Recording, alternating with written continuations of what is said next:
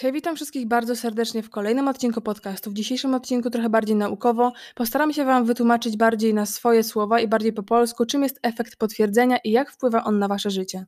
Najpierw przeczytam definicję. Efekt potwierdzenia, błąd konfirmacji, strategia konfirmacyjna to jest to samo. Jest to tendencja do preferowania informacji, które potwierdzają wcześniejsze oczekiwania i hipotezy, niezależnie od tego, czy te informacje są prawdziwe.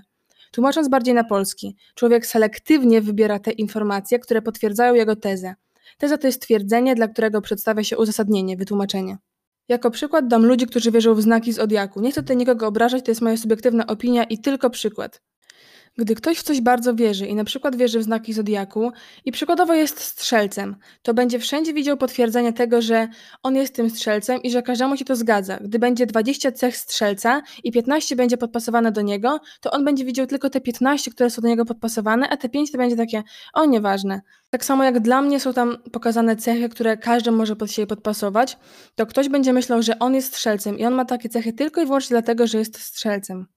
Następny przykład. Nie lubisz kogoś. Gdy kogoś nie lubisz, to wszędzie będziesz widział potwierdzenie tego, że ta osoba jest zła, że zrobiła coś złego, że ktoś powiedział na nią coś złego.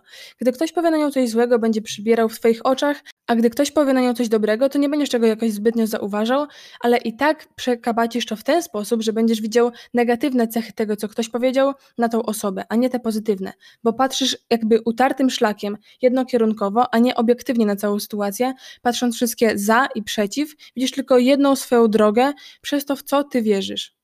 Dlatego, gdy jest jakaś sytuacja, staraj się patrzeć obiektywnie na to wszystko i zobaczyć wszystkie za i przeciw, a nie tylko to, w co ty wierzysz.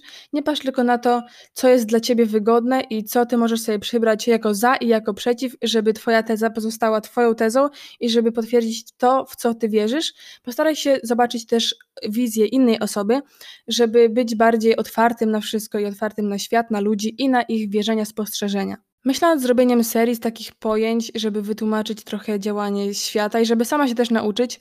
Dzięki za wysłuchanie dzisiaj. Zapraszam na moje inne social media. Miłego dnia. Do widzenia.